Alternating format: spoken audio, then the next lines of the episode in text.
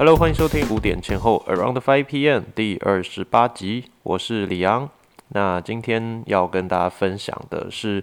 关于大概是上周开始哦非常夯的一件事情呢，这个五百元的保单防疫保单所带来的一个社会现象。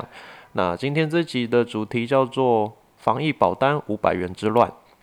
好，那这件事情我相信很多的朋友都大概的知道是。呃，发生什么事情了？因为最近呢，台湾疫情的本土案例又开始，呃，有一些些的案例在开始出现了。那也是在这个情况呢，这个时间点哦，就有一家保险公司呢，它推出了有一张保单，它是这样子的：你只要缴五百块的保费，那你只要是被认定。接受到居家隔离、集中隔离、隔离治疗、居家检疫或者是集中检疫啊，任何一个情况，那就可以赔十万块。你不一定要真的是确诊，你只要是被呃法定的认定你需要隔离的话呢，你只要拿到呃政府相关的这个通知书、隔离的通知书啊、隔离治疗还有检疫通知书，那就可以理赔了。好，那这样子的一个。保单出来之后呢，就是造成了非常非常多的民众开始呃抢着要去呃申请这一张保单。那我身边呢是有蛮多做保险的朋友，那也出现了一个很有趣的现象哦。以前呢都是保险业务员去追着别人说，哎，要不要买保险啊？要不要呃帮你规划一下一个保障？那这一次这一个防疫保单哦，五百元之乱的这一张保单一出现之后。产生了一个很神奇的现象，我之前是从来没有遇过类似的现象啦，就是保险这件事情，呃，变成是民众在追着业务员去问说，哎，你能不能卖这一张？那个你是可以处理这张保单的吗？那可以的话呢，你帮我，呃，你帮我申请，我要买这张保单。好，那就变成很多的业务员呢，就是被他的朋友追着跑，然后想要赶快买到这张保单。那为什么会那么的紧急？就是因为在呃，一月二十五这周一的时候呢，这张保单就宣告要停售了。所以呢，在上周的时候，呃，差不多也就是一周的时间，大家知道了有这个东西，然后就哦，好快哦，就是一下子又要停售了，那就造成大家疯抢，要赶快买这一张保单。那这个呃，我对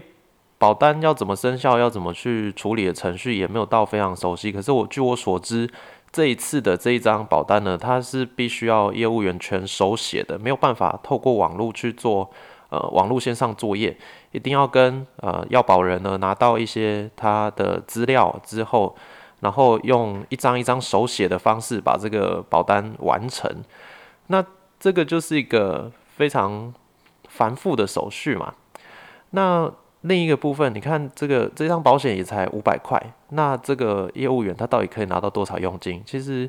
呃，真的是没多少诶。那就是在一个很短很短的时间之内呢，嗯，大家又要呃赶快的把这个保单的去把它处理好，因为过了这周一哈，也就是一月二十五，如果没有完成的话，那就保不到了。OK，所以呢，就造成了这个我很多做保险的朋友，他们就是在。大约是上周日晚上的时候，就是呃紧急的在自己的可能社群媒体上面啊，FB、IG 上面就跟大家说，呃，这个不要再就是继续要加保了，这个呃我到这边截止哈，就先不受理新的保单了。我就想说，哇，以前从来没有遇过这种状况诶，以前都是呃业务员追着客户跑，然后这次呢变成客户追着业务员跑，然后还。一直想要询问，哎，能不能再保啊？我还没有保到啊，就是这个，然后业务员 想要赶快，哎，有点好像拒接电话，哦，这是一件很有趣的事情。那当然也是在这个过程当中呢，想要跟呃做保险的朋友们说，先说一声呃辛苦了，因为对你们来说，这一张保单真的没有什么利润，那真的就是一个比较，哎，有点是。就是在纯粹做好事，好，就是帮助大家的一个服务性质。对，有点，因为那个我知道这个就是业绩啊，它所带来的奖金真的是没多少，所以呢，真的做起来是很辛苦的。好，那今天想要跟大家谈的这个好，刚才是聊一下这个事情的背景哈，让一些还没有 follow 到的朋友可以比较知道发生了什么事情。那这个保单呢，我再跟大家讲一些细节哦。如果你已经有买了这张保单的话，我刚才有去查了一下这个一些资料。呃，这张保单呢，你一定要是在台湾，在本土啊，就是无缘无故的被传染了，你没你不能出国。如果你是出国了，然后在国外被传染，然后回来要隔离的人的话，那这张保单是对你是无效的。你必须要是在台湾，嗯，经过。呃，法定的程序，然后是被隔离的。你所以意思就是说，你需要你是一个本土案例，你不能是呃国外回来之后被检出的。OK，所以嗯，如果就是真的有一些事情发生的话，就是到时候请大家要确定一下自己是一个呃什么样的情况去被接受隔离的，这样子才会呃比较知道自己的这个权益到底在哪里。好。那这张保单呢，就是我觉得啦，它带来了很多呃之前没有见过的现象。那今天也跟大家聊聊这些现象我的看法。好，首先就是前几天也看到一个新闻画面，有一个女生在路上被采访的时候呢，就是说，哎，你为什么要买这张呃防疫保单啊？然后她的回答是说，哦，因为我想要赚十万块。那这个观念呢？其实我相信很多很多人在面对保险这件事情的时候，多多少少都有这样的一个想法，就是会觉得说，哎，我今天保了这个东西，它能不能保值？他们能能不能让我赚钱？好，就是很多人会把保险这个工具，呃，视为一个，我觉得讲的比较直接一点的，它就是把它当成一个赌注，就是我今天拿我的身体健康来。做一场赌注，如果我呃有就是以小博大嘛，如果我今天呃确诊了，我今天被隔离了，我就可以赚十万块。好，他是用呃我用五百块，我想要用这个机机会呢，用这个风险来赚十万块的这个想法。好，不过这个想法呢，我觉得呃我就分享我自己的看法，就是当然如果你身边有一些保险业务员的话，他可能会跟你讲的。一些概念想法是呃不一样的，那我觉得都没关系，只是你自行的跟他去讨论，然后你自己决定什么是对还是什么是错。那就是我就是单纯分享我自己的看法。那我也希望你听完我讲的东西之后呢，不要用我讲的东西来去对呃你身边的保险朋友去施压，还是说哦觉得怎样才是一定对。OK，好，就是大家 peace 一点，我们就是用一个比较理性沟通的方式。那我来。讲一下我的看法，我自己的想法是，保险这个东西呢，它就是一个风险转移的工具，就是说我们今天啊，每一分每秒都是风险，你随时有可能会呃受到任何的一些意外，或者是呃天灾人祸，或者是一些想都没想到的情况所造成的伤害，那这些伤害可能会危及你的生命、你的财产。或者是你努力出来的一些结果，哈，可能是你的事业啊，你过去努力的成绩。好，那各种的风险，我们风险处理的方式有几种啦，就是你可以去规避这个风险，哦，直接不要让这个事情发生，或者是你可以转嫁这个风险，好，就是今天呃我出了一个事情，可是我我今天付钱给保险公司，所以呢我。把这个风险转移的意思就是说，哦，我今天先付钱给你了，那我出事的话，你要付这个钱，帮我处理后续的问题。那这个是一个呃风险转移的概念，我们把风险给保险公司。那如果我们真的有状况发生的时候，他需要赔这个钱给我。好，那呃或者是有一种做法，就是完全啊不理会风险，哈，它发生就发生了，发生我们再来想说要怎么处理啊，就是可能今天啊面对疫情，你也。不戴口罩哦，你也不注意自己的身体健康，你也不洗手，然后你也不买这个保单，那就是呃中了再说，那这个就是不理会风险。OK，所以风险处理有很多很多种方式，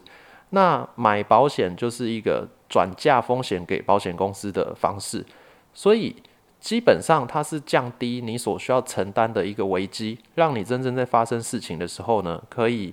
嗯比较安心一点。你可以知道说，哦，因为我前面可能一年付一千块，所以我真的出出状况的时候，我可以一次拿到几万块。那在那个情况下，就算我不能工作，我还是可以不要太担心我的生活。好，这我我觉得这是一个比较呃相对健康一点的保险观念。那有一些人的想法就是觉得说，哦，我今天买张保单呢，然后他就呃，我身边真的有些人这样很神奇哦，我们就可能聊天聊一聊，他就讲出一些自己的真真心话。他觉得说，诶，如果哪一天我可以出什么状况的话，哇，那我就可以一次领到几十万诶。那我就想说。嗯，你的健健康康的身体，跟你可以自由自在的去任何地方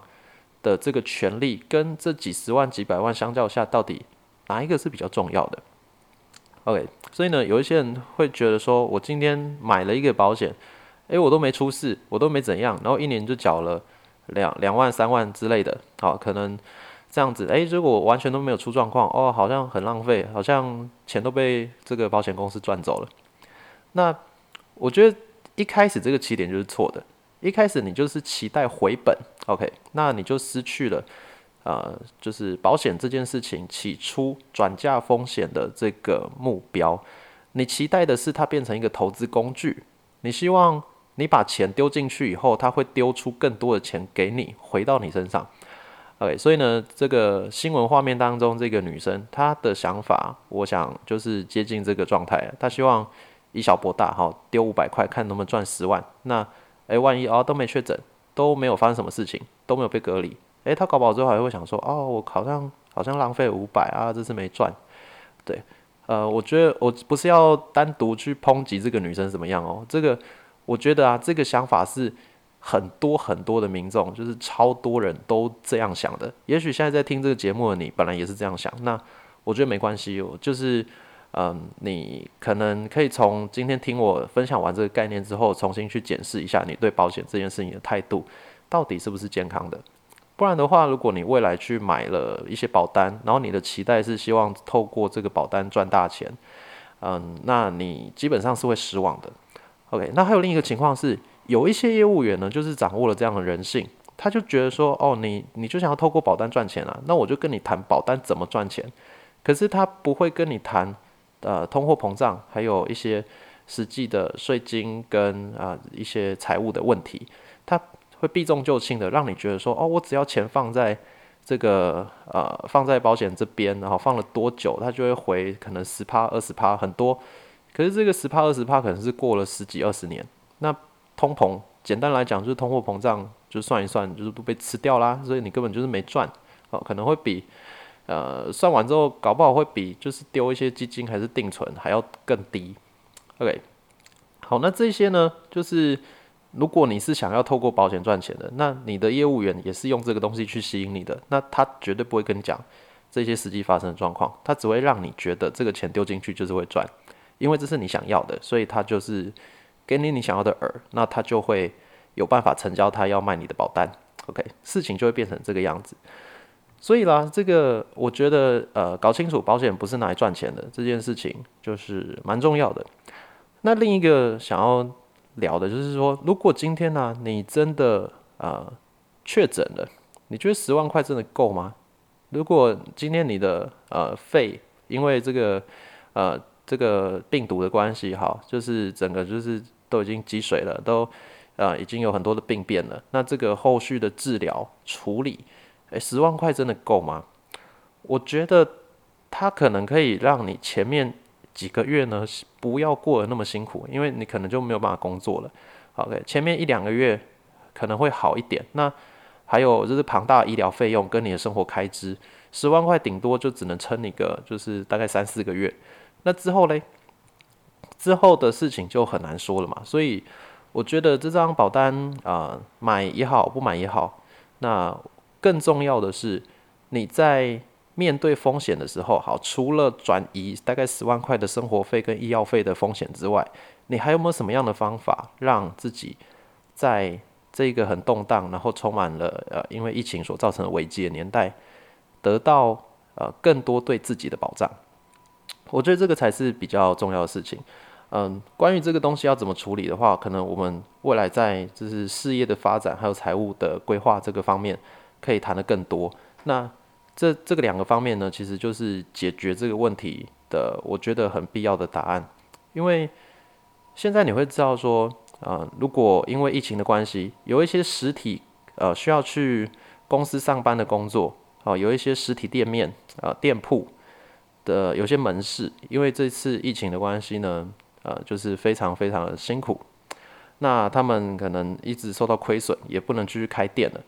好，那如果我们只是啊用单一的这个方式去领薪水，那我们有可能会因为接下来啊，也许就是疫情就是没有改善，那我们就会因为这个啊疫情的关系没有办法上班，没有办法赚钱。OK，所以十万块真的够吗？我觉得远远是不够的，我们需要有一个。你就算被留在家里了，哈，你都不能出门了，还是可以持续创造收入的，呃，各式各样的方法，OK。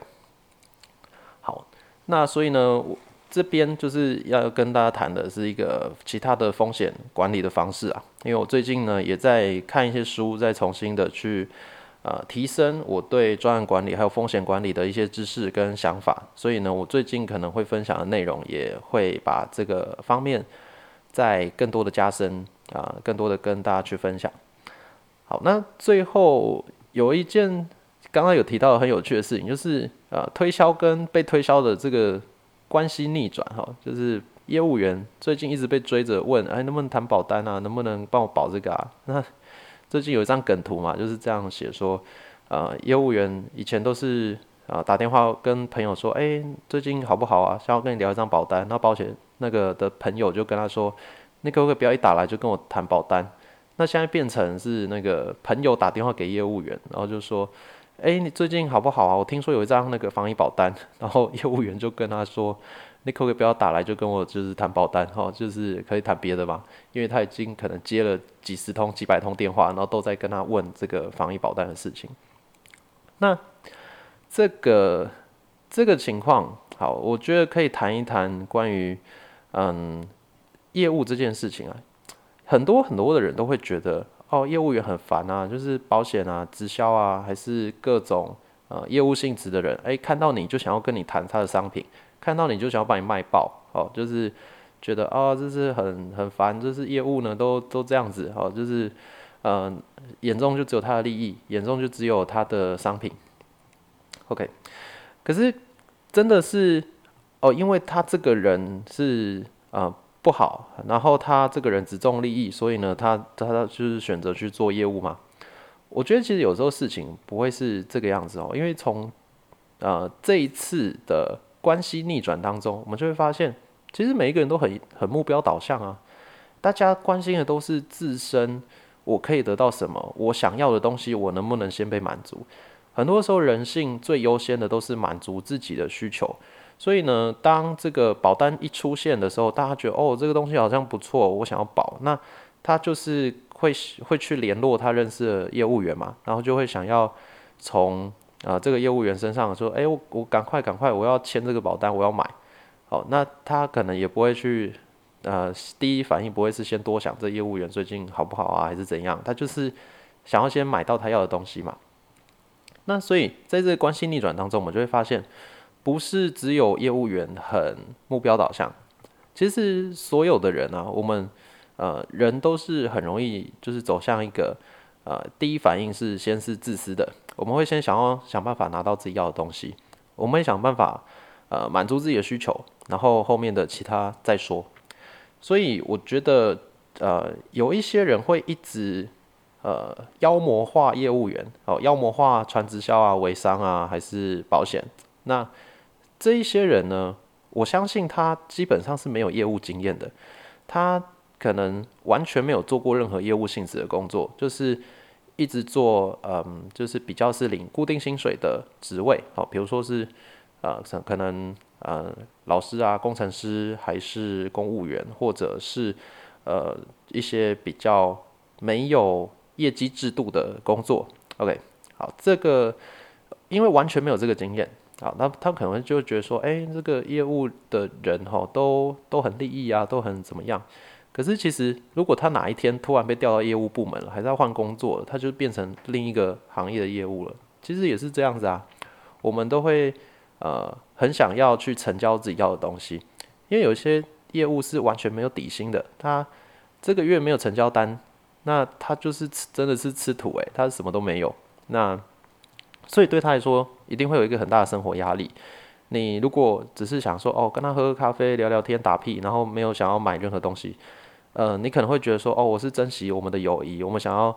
呃建立很真实的关系。可是对他来说，就是宝贵的一个下午，可以开发他的案子的一个时间，就是花掉了。对，那他没有任何的收益，那他下个月的时间，呃，他的生活、他的家庭怎么办？没有人可以为这些事情负责，只有他自己自己可以负责。所以这个时候呢，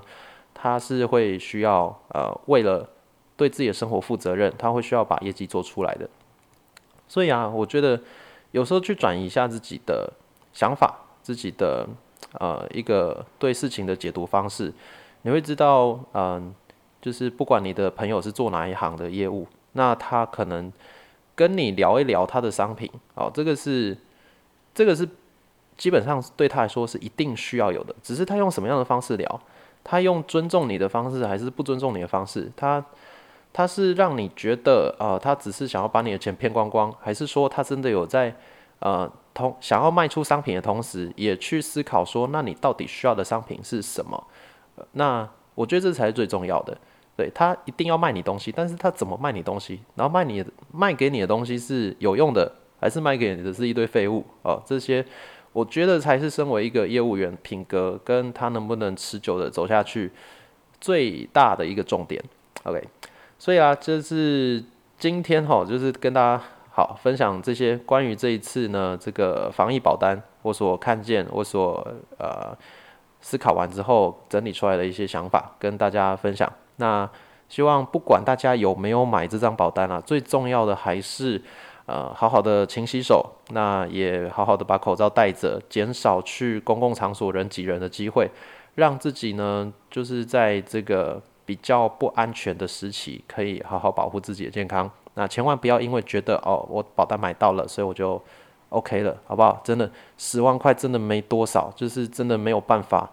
让你确诊了之后多怎么样。所以呢，还是好好的保护自己，这个才是最重要的。